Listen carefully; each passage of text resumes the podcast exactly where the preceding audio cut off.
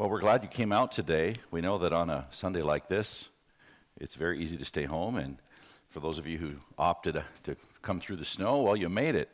And I know some folks that came from out in the country, so we're really commending you. I wonder if there's a few people that didn't make it that are out in the country somewhere saying, Why did we try to get into church today? But I guess we, we pray they will be okay.